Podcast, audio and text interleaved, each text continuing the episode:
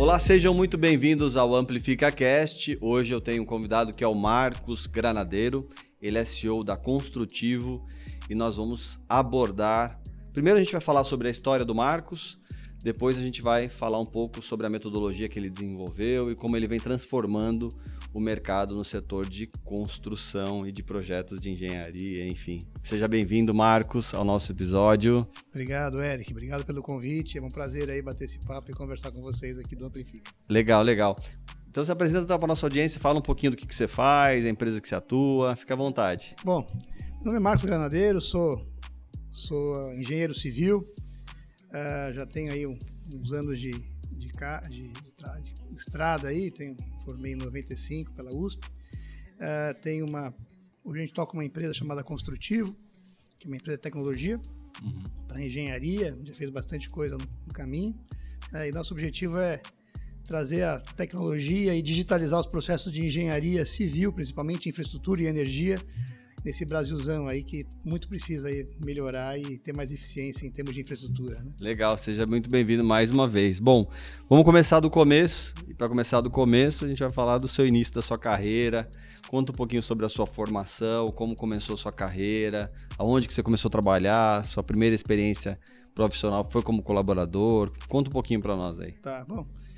De certa maneira, eu, eu no primeiro, logo no começo da, da faculdade, é quando eu entrei na, na, na, faculdade, na USP, não existia computador, é, CAD, não existia nada. A gente fiz aula de desenho no papel, Nossa. né, com uhum. régua T, com nanquim e tal. É, mas já estava começando a ser introduzido isso e eu comecei a estagiar é, justamente para preparar os alunos a aprenderem CAD. Então, eu fui um dos primeiros realmente a, a mexer com CAD, mexer Nossa. com computação gráfica na engenharia. Tive essa oportunidade. Legal. Comecinho da década de 90, isso. Uhum.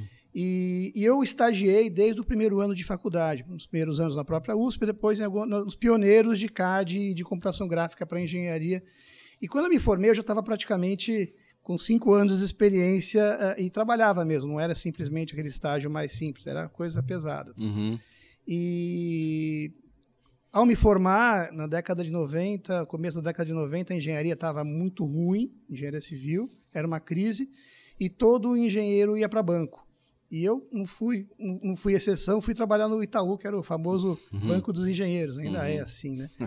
E fui lá tratar emprego dos sonhos, todo mundo trabalhando lá, mas eu não me encontrei trabalhando como funcionário, nada contra o Itaú, excelente empresa, um plano de carreira, ou seja, tudo de bom, mas não era o que eu, uhum. o que eu curtia. Mas foi trabalhar como engenheiro civil no Itaú ou como engenheiro civil, sim. Não engenheiro civil para tocar obra, que mesmo porque o Itaú não faz isso, mas sim. eu trabalhava na área que a gente chamava de assessoria técnica de segurança, então eu cuidava da implantação dos alarmes, ah, das rotas de fuga, uhum. incêndio, enfim, era era era para engenharia civil mesmo, não, uhum. era, não era tecnologia não, era Sim. engenharia. Uh, mas aí depois disso eu não estava legal, fui fazer uma coisa meio Fui convidado para trabalhar numa empresa japonesa, uhum. em home office, isso na década de 90. Oh, já tinha home office lá, hein? É, é, meus pais, morava com meus pais, não deu muito certo, porque 12 horas de fuso horário, tocava telefone Nossa. de madrugada, acordava a casa toda, enfim. Não deu muito certo. É, mas deu certo no seguinte sentido: eu tinha um salário bacana, recebi um salário bacana, vi que era muito difícil prospectar, é, tinha que vender, é, era uma máquina de robô para fazer as bobinas que faziam as televisões de tubo na ah. época e os, e, os, e os fornos de micro-ondas. E, então eu tinha aqui nas grandes Philips, Panasonic, enfim, nessas empresas que fazem os eletrodomésticos, Sim. tentar vender esse automatismo e tal. Então, o que eu fiz foi contratar dois vendedores para ficar batendo de porta em porta e depois eu só ia nas, nos leads quentes. E a gente deu muito certo. E eu percebi que eu, essa veia empreendedora fazia sentido, né? Uhum. Então, uh, eu fui pedir na sequência emprego para uma daquelas empresas que eu havia estagiado tal e a executiva lá multinacional uma, uma, uma estrangeira uma americana falou Marcos abra uma revenda que vou dar todo o apoio para você vou pedir para o distribuidor.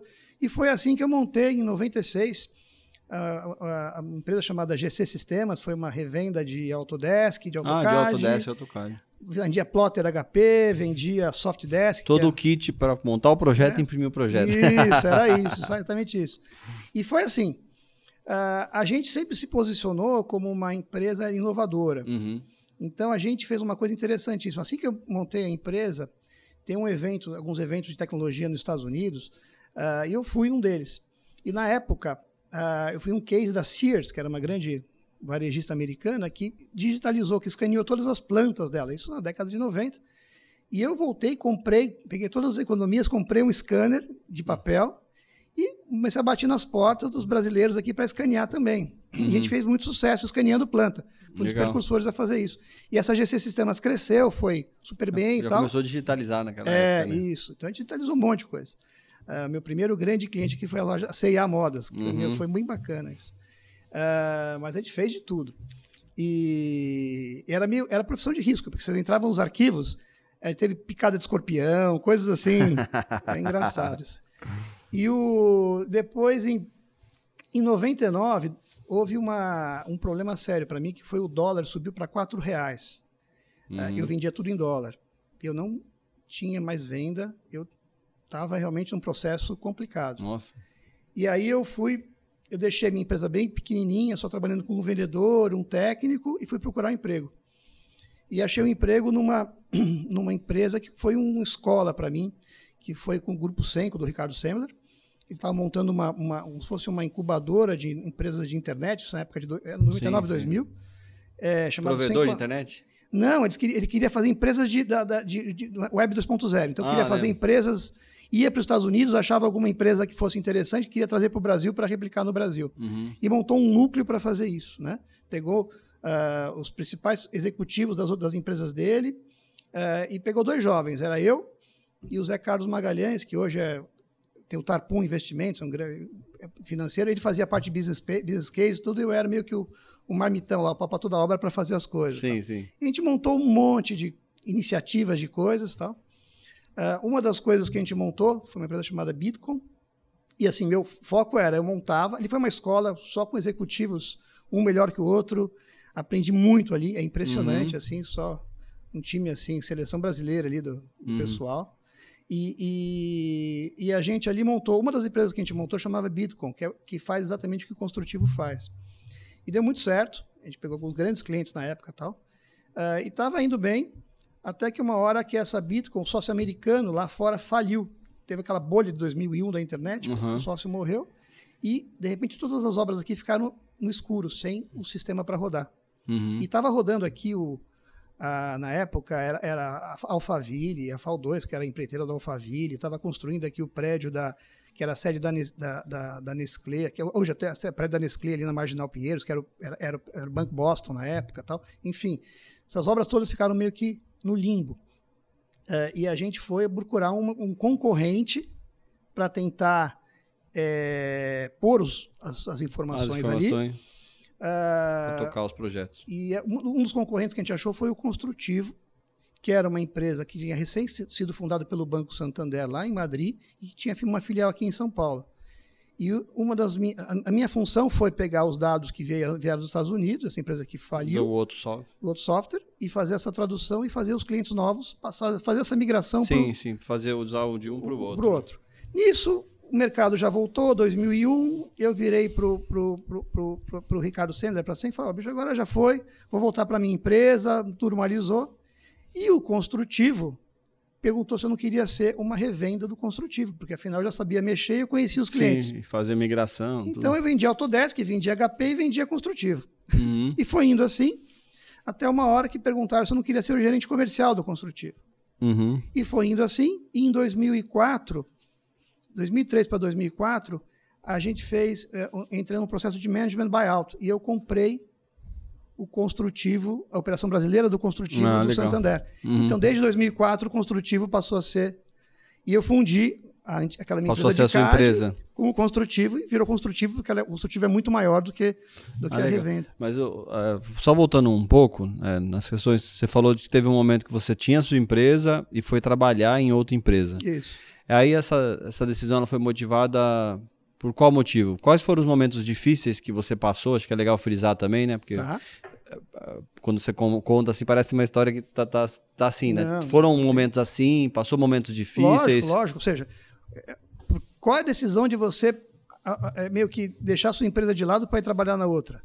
Cara, é porque você não vende, porque não tem dinheiro, que você começa a ver a sua reserva secando e você vê a perspectiva de dinheiro entrar zero, porque você não tem pipeline de vendas, porque ninguém está comprando, porque um software que custava uma, um X, agora está custando quatro vezes X, porque o dólar está aumentando, uma economia numa insegurança do cão e ninguém estava querendo investir em nada. Então você, ou eu vou fechar a empresa, ou eu vou arrumar algum jeito de ter dinheiro até. Sim. Então, assim, foi meio isso, né? E, e eu consegui, assim, e aí entra a criatividade e, aquela, e a resiliência do empresário, que é, eu, eu, eu, o normal seria, ó, vítima da sociedade, vou lá, fecho a empresa e pronto. Ou não, não vou fechar essa empresa por nada nesse mundo, eu vou dar um jeito.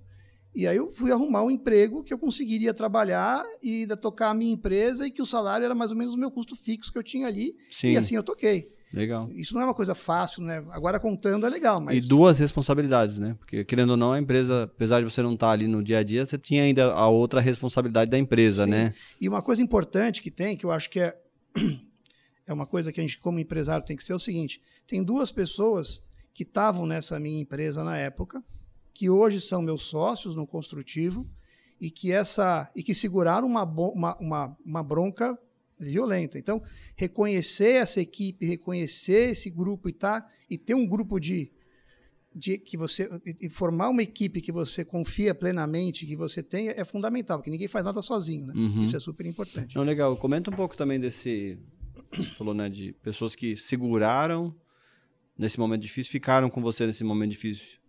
É, e depois, hoje, elas são sócias, né? Me é. conta um pouco da, da, das qualidades dessas pessoas, como que elas se mostraram né, nesse momento difícil, como que elas te apoiaram, porque ninguém, você não traz para sócio qualquer pessoa, né? Sim. Então conta um pouco para nós. É, isso, isso, é, um, isso é, um, é, uma das coisas que hoje eu, eu, a gente vê mais dificuldade no, no, no uh, quando a gente conversa de, de, de, RH, conversa em pessoas, tá? hoje acho que uma das maiores dificuldades como empresário hoje é RH, é pessoa, é recursos humanos, é trazer gente, né? E manter gente. Sim.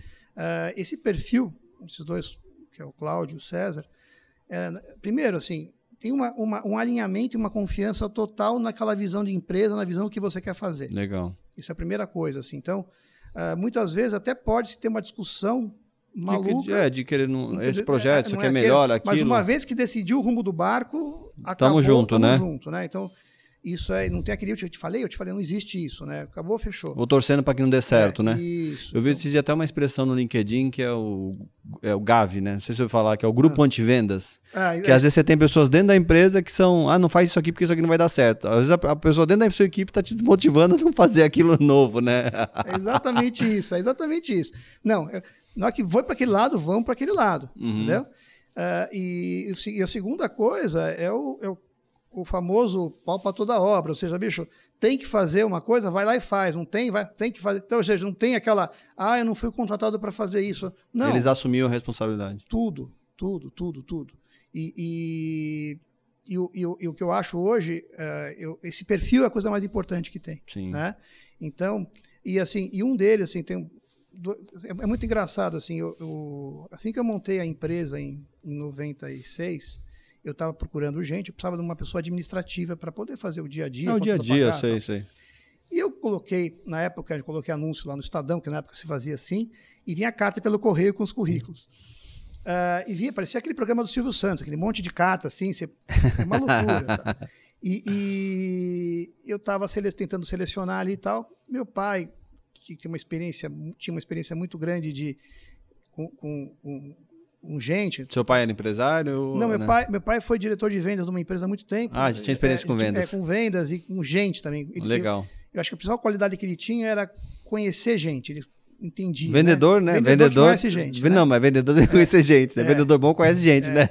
e, e ele chegou e separou um currículo que não tinha nada a ver com o perfil dos outros.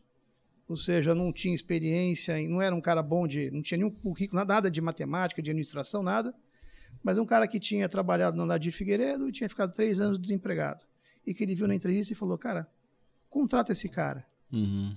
Pode ser que não seja o melhor, tá? mas se você contratar ele desse jeito, do jeito que ele está, esse cara vai ser vai parceiro vai, vai seu para sempre. Está obrigatório com a gente até hoje e é um, faz parte do, do DNA do construtivo, que é o Cláudio. E, e, o César a mesma coisa, entrou como estagiário lá em 97, passou seis meses, veio essa crise louca. E esse é até um exemplo, né, de daquela análise que as pessoas, ah, eu quero profissional por esse currículo, porque estudou nessa faculdade, porque fez essa pós-graduação e tal, e, e às vezes o sucesso de uma contratação não estão né, somente nessas análises, né? É Tem coisas que não estão ali, é que é feeling, né? É. Então, assim, isso é uma. Isso eu acho que é, é, é, o, é o grande ponto. E a gente montou e, e, e, o construtivo veio de lá. E aí, lógico, houve uma. Quando houve a fusão das duas empresas, foi o nosso maior desafio, porque você tinha, de um lado, uma empresa que foi, nasceu pequena, que nasceu com uma, com uma cultura de ser pequena, que de era crescer. aquela que vendia autocarros. Isso, é, isso aí. E a outra. Que era revenda de software, isso, né? Isso, que era revenda de software. E outro construtivo, uma multinacional que tinha toda aquela. É, escritório de um, de um, de, um, de um andar inteiro na Vila Olímpia, com mesa de pimbolim, com um monte uhum. de coisa que acabou a farra, porque não tem mais dinheiro. Uhum. Então, assim, unir essas duas empresas, foi 2004, 2005, foi a grande. E na época eram quantos colaboradores? Então, o construtivo, quando o auge do construtivo chegou a ter 100 colaboradores uhum. antes, antes, antes da, do M&A Buyout. É, sim. Passou para 7, 8. Nossa. Uhum. Assim, vum, enxuga tal. É, hoje nós estamos com 35, 40. É, mas assim, foi. É, e aí depois é, a gente foi organizando, né? É, fizemos todo um realinhamento de, de, de, estratégico também, sem entender muito, meio que no faro da coisa, do tipo, uh, deixamos de mexer com e-commerce, porque é uma coisa que... Alinhar o foco. Alinhar o foco, tal, uma coisa mais pé no chão. Uh, deixamos de se preocupar, eu, como minha formação é mais de engenharia e pouco de financeiro e tal, comecei a fazer uma contabilidade mais simples, mais arroz com feijão, tem, sem querer pegar dinheiro de fora, só, só, só usar o que tem, ou seja, Sim. ser muito conservador. E assim, e aí ficou, ficou um gerenciamento mais, mais simples, e aí a coisa cresceu e andou Sim. e deu certo. Então, uhum. essa foi um pouco a gênese do como a, como a coisa aconteceu. Uhum. E de lá, você comentou daquele momento difícil, né? Lá atrás, né, de tomar a decisão de, de trabalhar em outro local e manter a empresa. Foi uma decisão difícil, um momento difícil. E a gente sabe que ao longo dessa trajetória até hoje, né, a gente passou por um momento de pandemia. Ninguém gosta de falar mais de pandemia, que pandemia já passou, mas de certa forma aquela situação difícil também acaba nos preparando para os momentos difíceis que vêm depois, né? Como é que foi essa passar gente... por esse momento na pandemia? Que, quais foram as situações difíceis que você passou também? A gente teve vários. Assim, o construtivo teve um monte de crises, digamos assim. Uhum. Né? Uh, eu vou dar um, um exemplo de uma crise que a gente teve, que foi do construtivo muito séria, que foi o seguinte: a gente armazena e gere projetos de infraestrutura.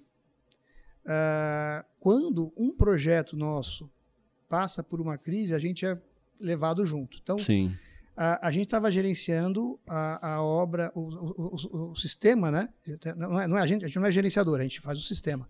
Uh, do metrô de São Paulo, daquela obra que rompeu ali no, no, em Pinheiros. Ah, em Pinheiros, eu lembro. Entendeu? Que afundou uh, lá isso. o buraco, né? Então, a quantidade. Era linha de, amarela, né? Linha amarela. A quantidade de hacker tentando entrar para buscar informação e vender para a imprensa, fazer alguma coisa e hackear a nossa. Que toda a informação de engenharia estava com a gente, 100%. Nossa, uhum. Então, assim, a, a, tensão que era foi uma coisa. A gente acabou saindo do ar alguns dias, um, algumas horas para conseguir segurar, segurar aquilo. a proteção. Passamos. Ali. Isso foi aquela. E aí a lição que a gente teve foi.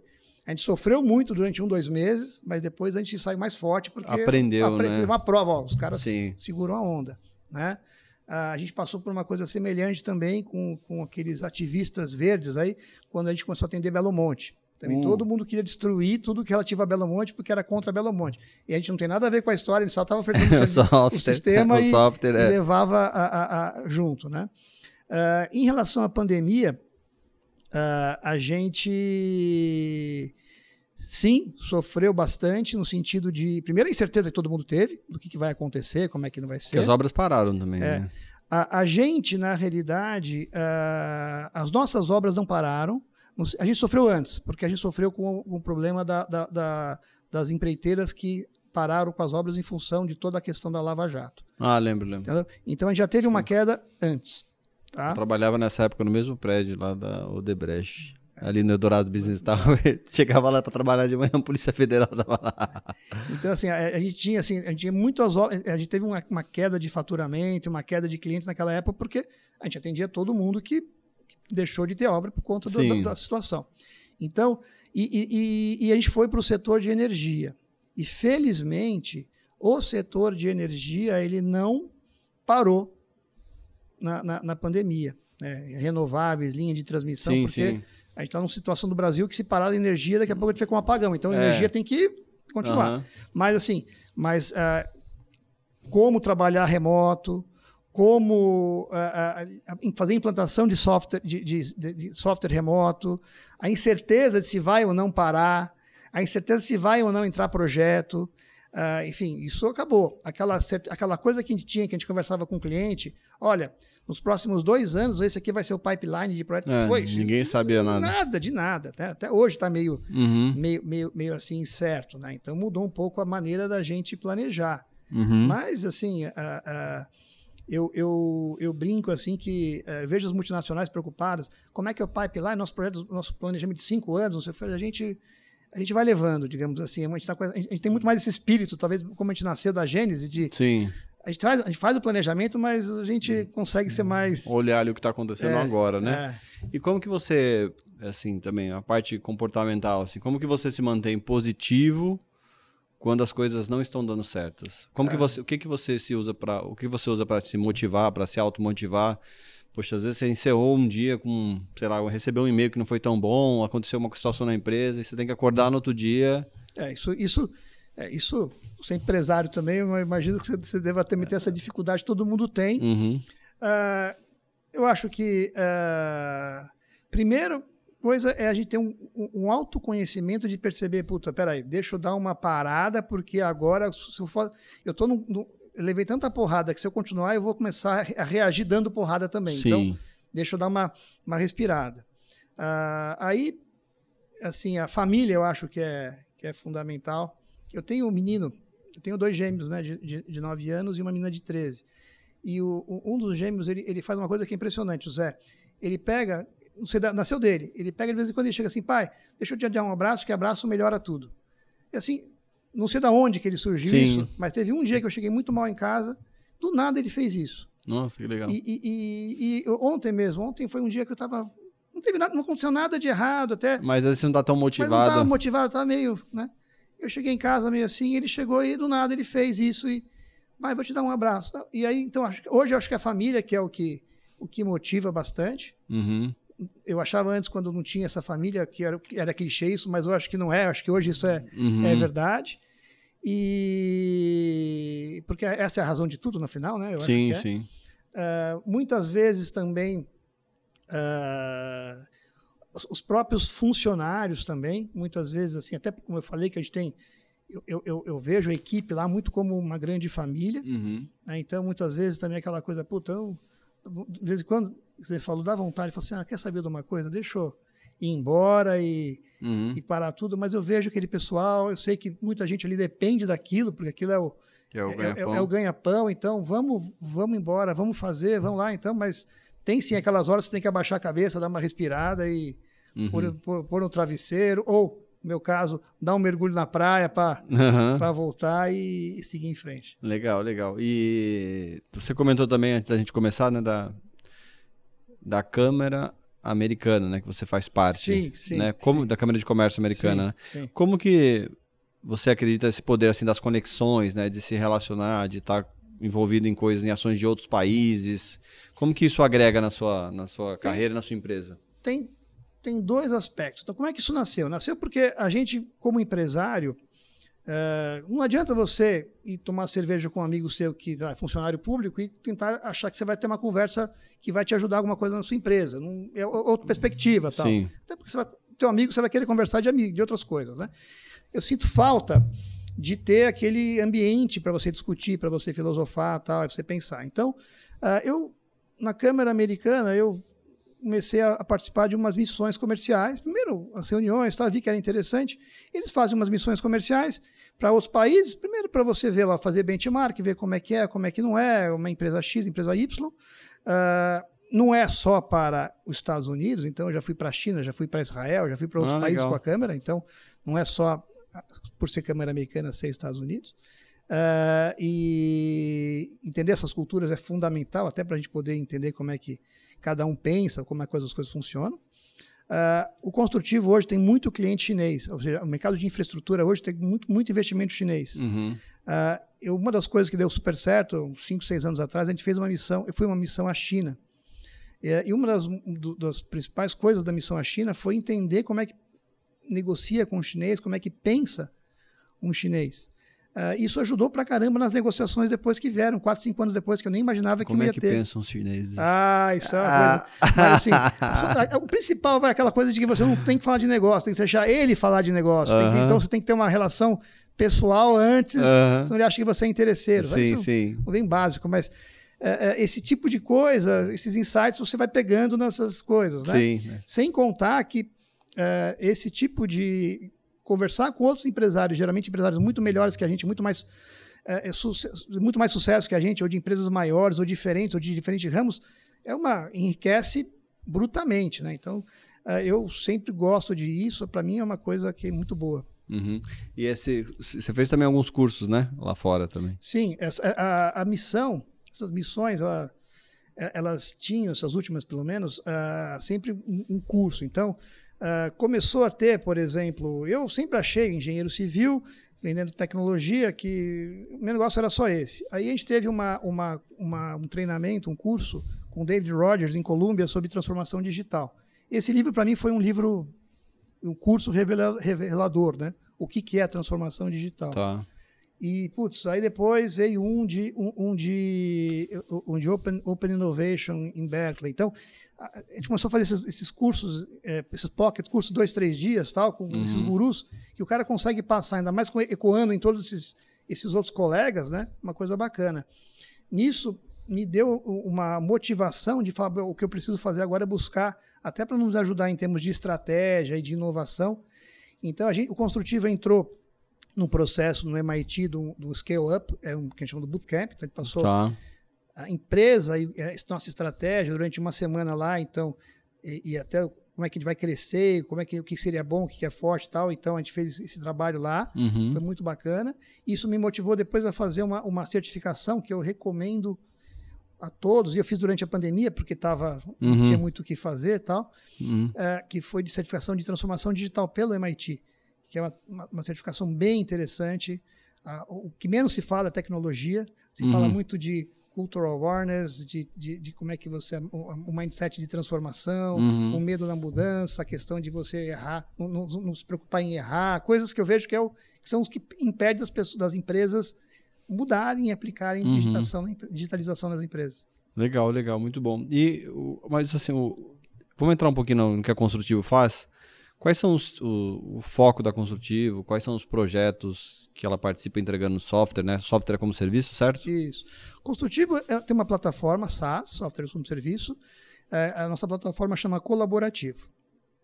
Essa plataforma, ela tem, uh, ela faz uh, a digitalização do processo de projeto, ou seja, toda a parte de, de da, fase de projeto em que você está definindo quais os desenhos, decidindo como é que vai ser, essa integração de todos os, os participantes, controle de revisão, uhum. versão, planejamento, tudo, essa plataforma automatiza. Legal. Uh, ela tem uma, uma parte de, de, supervisão de obra, uhum. de campo, que não é só para obra, né? Controle de qualidade, segurança do trabalho. Então, tudo que você tem que fazer registro em campo com celular e depois tratar essa informação no escritório para produzir relatórios, alertas e monitoramento, a gente tem nessa plataforma. Uhum. E tem depois a parte de gerenciamento, então toda a parte de processos que estão no escritório que apoiam a obra. Essa plataforma tem, essa nasceu lá com o Santander em 2000 e está na quarta geração, uhum. e essa, essa é nosso core. E em cima disso a gente coloca outras tecnologias para poder uh, complementar e aumentar essa digitalização. Então tem desde inteligência artificial para é, é, aproveitar as, as, imagens de CFTV para você ter algum automatismo de ação, você tem a, a parte de BIM, que é uma, uma coisa que depois também eu uhum. queria falar, explicar, que eu acho que é a tendência que vai acontecer agora, que já está acontecendo. Enfim, a gente tem essa, essa é a plataforma. Então, resumindo assim, um, um elevator speech do construtivo é a gente digitaliza o processo de engenharia. Essa é Legal. Legal. E como que eu quero entrar nessa questão também que já está na, na pauta, essa questão do BIM, né? O que, que é o BIM? BIM. É, BIM. BIM, é BIM Information Modeling, né? Isso é uma, é uma maneira da gente lidar com, com, com, a, com, os ativos. Né? O ativo pode ser um prédio, pode ser uma ponte, pode ser um. Enfim, qualquer coisa que a gente vai construir, manter e operar e usar. Você foi o percussor disso no Brasil? É, isso, isso essa, a, a, tecnologia, a tecnologia BIM é uma, não é uma coisa nova. A gente, como eu falei lá em e, comecei mexendo com CAD lá, lá, lá na uhum. USP, lá no começo da década de 90, e sempre, tudo que é tecnologia nova, a gente está é, sendo dos primeiros a, a falar e a mexer. Uh, o construtivo, sim, ela, ela, ela, ela é uma das empresas que está que, que, que tá sempre na, na, vanguarda disso. Né? Uhum. Né? Hoje o BIM está tá, tá começando a ser relativamente popular no mercado de engenharia, uhum. uh, mas ainda muito na parte de modelagem, mas sem, a, sem o uso mesmo efetivo. E, e a gente sempre no consultivo está puxando o que há de mais, o mais moderno no BIM. Né? Uhum. Né? Então, hoje, muito o, o que a gente está hoje, a fronteira do BIM hoje é o uso da, da, do, do, desse, dessa modelagem para simulação de operação, para o uso da, da inteligência artificial para você entender como é que o seu, o seu ativo vai se comportar, e, e, operar o seu ativo de maneira em que você impacte menos o meio ambiente, por exemplo. Esse é o grande, é o grande pulo. Uhum. Né? Mas ele é uma metodologia, uma tecnologia? É os dois. É uma, é, é uma metodologia, basicamente, mas que... Que é incorporada na, na tecnologia. No colaborativo. É, o colaborativo, não, não, é, não é... Sim, o colaborativo tem a, usa a metodologia BIM, assim como uma série de outras, fortes, outras tecnologias. E a gente se coloca como um grande integrador. Então, assim, não, não existe assim, eu vou comprar um BIM. Não. Você vai começar a trabalhar no processo BIM e aí você vai pra, ver para você qual que é a tecnologia, quais são as tecnologias que melhor vão atender. Legal. E até é, em cima desse assunto, quais são os principais desafios que você acredita que as empresas passam hoje né, no seu segmento com relação à gestão de projetos? Por que, que é importante ter uma plataforma como a sua? Por que, que é importante ter uma metodologia sendo aplicada na, na, na, elaboração, na criação desse projeto? Quais são os principais desafios hoje dessas empresas? Bom, primeira coisa que existe é é um mercado muito conservador. Esse é o primeiro que se fala. Segundo, é, é um mercado que uh, que tem, não entendeu ainda o que é inovação, ou seja, que quando muda qualquer coisa e que você tem um erro, vai ficar tentando bater aonde, qual é o problema do erro, onde está o erro, e não se preocupa. Fala, bom, errou, vira a página e, e segue em frente, que é a base da, da, do, da, da visão de inovação. Uh, e, e, o grande desafio que tem, qual que é? É você, você gerir é, a informação, ou seja, como é que você é padronizar, como é que você captura a informação, uhum. Conseguir organizar e, e ver essa informação sendo transformada e, e, ter os outputs. Geralmente o pessoal está preocupado em ter um, um output, uma saída, um relatório ou um gráfico de dashboard na tela bonito, mas não tá, não consegue e não está preocupado em entender como é que ele vai chegar lá. Né? Uhum. Ou qual é a consistência do dado que está sendo apresentado. Então, a, a, hoje, e, e, relega isso para um, um, um nível gerencial ou operacional que não tem capacidade de definir isso. Uhum. Né? Então, assim, hoje eu acho que é uma, é uma a grande dificuldade que tem, tanto para você implantar uma, uma governança dessa de de, de, projeto quanto o BIM, é o nível estratégico da engenharia ou, ou, ou, ou os owners de projeto entender, entenderem e, e participarem desse processo. Uhum.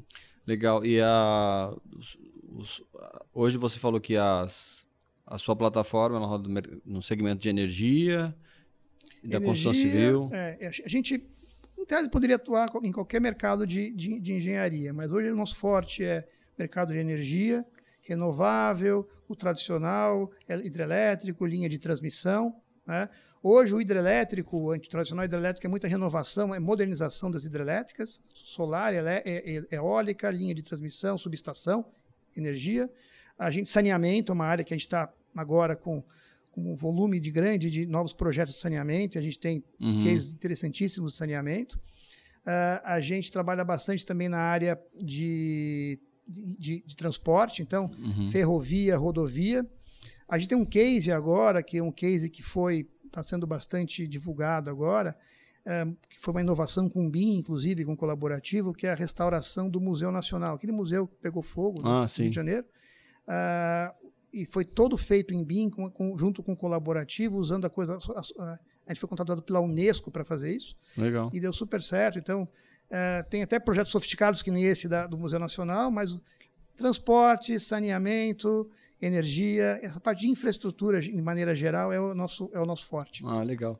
E como que você se mantém assim atualizado com relação às inovações no segmento, olhando como que você olha o futuro né, das coisas que estão acontecendo, como que você procura tocar né, o dia a dia da empresa, entregando soluções ali para transformar, né? O, o, a gente fala muito hoje do que está acontecendo de novo, né? Mas tem muita empresa que está tentando se transformar ainda digitalmente, né? Então a gente tem que tocar o dia a dia, mas como que você olha para fora para manter as coisas atualizadas? Como se você se mantém atualizado? Bom, o, o, o arroz com feijão de estar tá sempre na, na, acompanhando na internet os principais, as, os principais empresas e, as, e os principais é, páginas, softwares e então, por exemplo, a gente uh, indo eventualmente em eventos, pelo menos duas, três vezes por ano a gente viaja para fora para grandes eventos.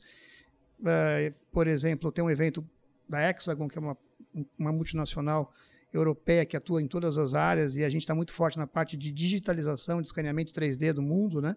Uhum. Uh, associado com metaverso.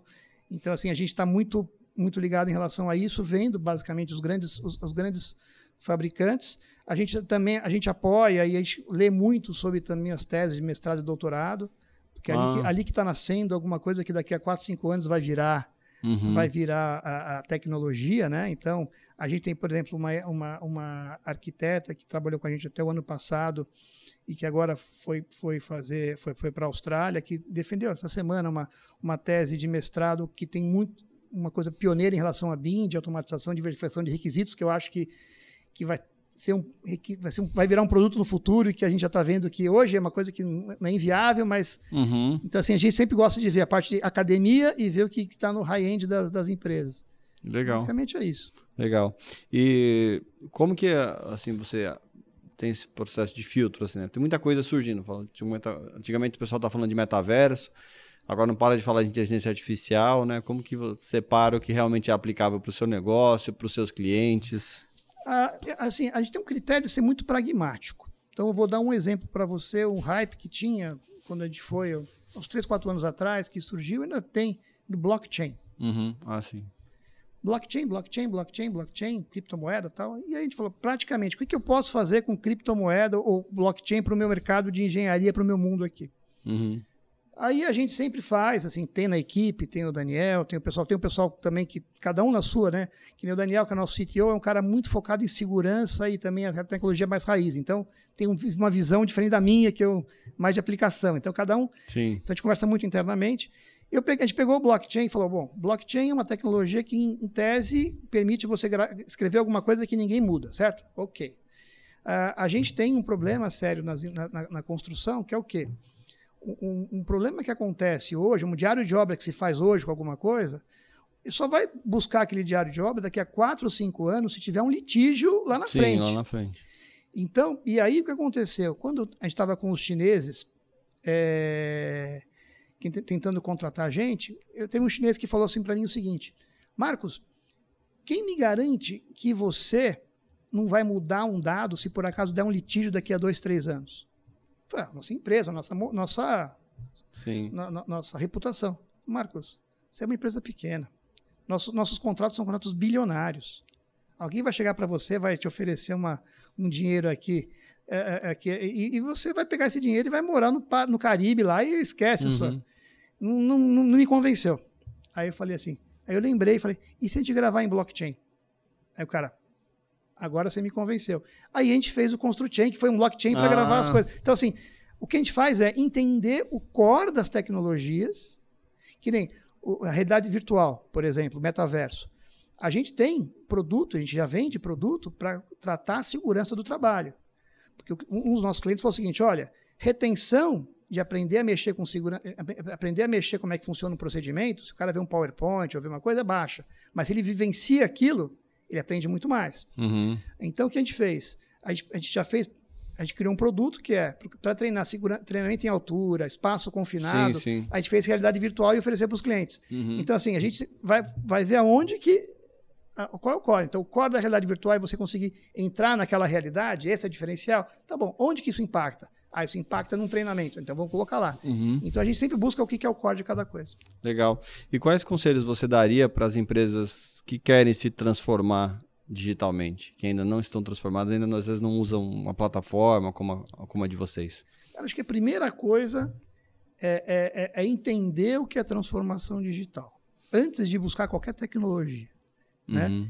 Então, entender que transformação digital é uma estratégia do que você vai fazer, é uma mudança de, de, de cabeça no sentido de que você tem que. Você tem a certeza que vai dar errado uhum. e que você vai ter que rapidamente entender o que está dando errado e mudar. Uhum. E não ficar procurando qual que é o culpado do erro. Sim. Veja, esse mindset, a diretoria, os donos têm que ter. E não ficar uhum. se lamentando, pô, perdi dinheiro porque isso aqui deu errado. Não, vai perder, vai ser, faz parte do processo. E isso é a primeira coisa. Uh, e aí depois, uh, eu acho que escolher um parceiro uh, e que validar um parceiro, escolher um parceiro bom e não ficar fazendo leilão, muitas vezes eu vejo. Uhum. Ah, então eu vou comprar uma determinada tecnologia, vou ver qual que é mais barato. Você vai isso no, isso no final vai sair mais caro. Sim, sim. Né? Então, assim, eu acho que é não se preocupe, esquecer aquele negócio de comprador, de fazer três cotações e ver o mais barato, e o segundo entender o que, entender o que, que é o impacto daquilo, digital, né? É. O impacto aquilo nos processos é. e tal.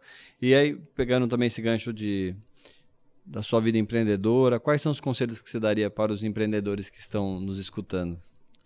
Cara, eu acho que prime primeiro que eu acho que é uh, se você faz pelo dinheiro, ferrou, melhor uhum. vai dar errado. Uhum. Você tem que fazer pelo pela, vontade pela de fazer vontade, acontecer. Né? De fazer acontecer. Vai né? acontecer. Então, quando eu fecho um contrato, eu fico mais empolgado com o que, com que vai ser aquele contrato, o impacto que vai dar, o que a gente vai conseguir fazer, do que muitas manter vezes. Manter o time, manter as manter pessoas, time, manter a longevidade da empresa. É, do, que o time, do que o dinheiro que vai ter ali mesmo no uhum. final. Que, então, acho que a primeira coisa é isso. Então, saber se está vocacionado para isso. É, uma coisa que eu acho que eu aprendi que faz todo sentido é aquilo, ou seja, você tem que ter uma razão, tem que ter uma vocação para o negócio. Não adianta uhum. só fazer por fazer, né? Aí eu vou vender o produto porque eu quero vender o produto e ter o dinheiro. Não. Eu tenho que acreditar naquilo, aquilo tem que ser, né? Fazer sentido. E essa questão que você falou, que eu acho que você, tem tudo a ver que tem que ter uma resiliência ferrada, porque uhum. você vai ter esses momentos de, de, de, de de, de, levar porrada é, vão ser muito Sim. maiores do que os momentos. E às vezes não de... tem com quem chorar, né? E não tem com quem chorar. Isso. Mas, e aí, se, se por acaso não é o perfil, cara, vá buscar o seu, seu, seu, trabalhar numa empresa e ser um executivo. Ou se for o perfil, hum. né, é, é, é, isso aí. Inclusive, a gente tem grandes, grandes tem uns, umas gravações interessantes aqui com os executivos de empresas tal, que construíram também é, uma carreira como executivo que passam desafios também, como a gente passa também, né? Acho que de uma, sobre uma ótica diferente. E como que você também, acho que a gente está chegando um pouco no final do nosso episódio, como que você organiza o seu tempo nas suas funções? Como CEO, tem as questões de CEO para resolver, mas como que você flutua assim para conhecer o que está acontecendo na empresa, para ter uma ótica do, do todo? Como que você divide seu tempo na semana? Eu sou, eu, tenho, eu, sou, eu sou muito organizado nesse sentido e muito por tempo. Então, assim, a, na, lá, eu, eu, sou muito. Eu sou matutino, ou seja, de manhã eu funciono bem, uhum. vai ficando mais para o final da tarde, eu vou, vou, a bateria vai acabando. Então, eu deixo as decisões, as, as, a questão de criatividade, o que eu tenho que pensar, tomar decisão, sempre é logo no, no, no começo da manhã. Uhum. E tem uma rotina lá que quando a porta da minha sala está fechada, que eu eu tô, eu tô resolvendo alguma resolvendo coisa, alguma coisa concentrado alguma concentrado. coisa. Salvo isso, a porta está aberta e todo mundo pode interromper a qualquer momento e falar, e aí o assunto está tá aberto, né? Uhum. E aí vamos separar. Então, hoje eu vou tratar a parte financeira, amanhã vai ser serviço, amanhã eu vou, vou ver comercial com o pessoal. Então, eu, eu ponho minha agenda mesmo bem assim, uhum. separadinha e vou dando os temas. Legal. E tento, digamos, no dia que eu estou fazendo serviço, eu não vou. Aparecer alguma coisa do comercial, eu não vou mexer, só vou mexer amanhã. Eu tento ser, ser disciplinado nesse sentido. Legal. Tem algum hobby? Cara, eu, o hobby é tocar violão. Ah, eu acho que esse é o, é o que eu, mais gosto de fazer. E. Qual cara, estilo de música? Bossa nova, samba, MPB. Uhum. Ah, MPB. legal. E jazz. Legal. E tem algum livro para recomendar aqui para nossa audiência? Alguma coisa que você leu? Ou, ou... Cara, então, eu, eu acho que um livro que eu acho que, assim, para mim foi, foi, foi um divisor de águas foi esse Transformação Digital, o Digital Transformation, do David Rogers. Uhum. Né, que ele conta a, a história de o que, que é a transformação digital. Foi o cara que cunhou o termo transformação digital. Uhum. E, e, e, conta a história de alguns improváveis sucessos de transformação digital, como a a, livra, a, enciclopédia Barça, uhum. o Metropolitanozinho de Nova York e tal. Então tem algumas coisas interessantes e ali abre a cabeça para a gente pensar e refletir sobre a, a nossa empresa. Legal, legal, muito bom. Bom, Marcos, nós estamos chegando aqui no final do nosso episódio. Muito obrigado pela sua participação. Se você quer entrar em contato com o Marcos, vai ter o endereço do LinkedIn dele nos comentários do, do nosso episódio. Marcos, vou deixar alguns minutos para você se despedir da nossa audiência. Obrigado pela participação mais uma vez. Tá, Joia. Bom, muito obrigado pela oportunidade, Eric. Foi um prazer aqui esse papo. E, assim, mais uma vez, é, pessoal, fico à disposição de vocês. E, e assim, é, é aquilo lá que eu falei, tendo amor e paixão por aquilo que você faz não é trabalho, é diversão, né? Eu acho que essa é a coisa, apesar de todos os percalços que muitas vezes, que também no jogo de bola a gente leva a bolada, né? Então é assim que funciona. É verdade, tá tem bom? gente que vai jogar bola e se machuca, é, então, mas, mas, não deixa de jogar bola. bola. É isso aí. Obrigado, tá Marcos. Tá Valeu, pessoal. Um abraço, tchau, tchau.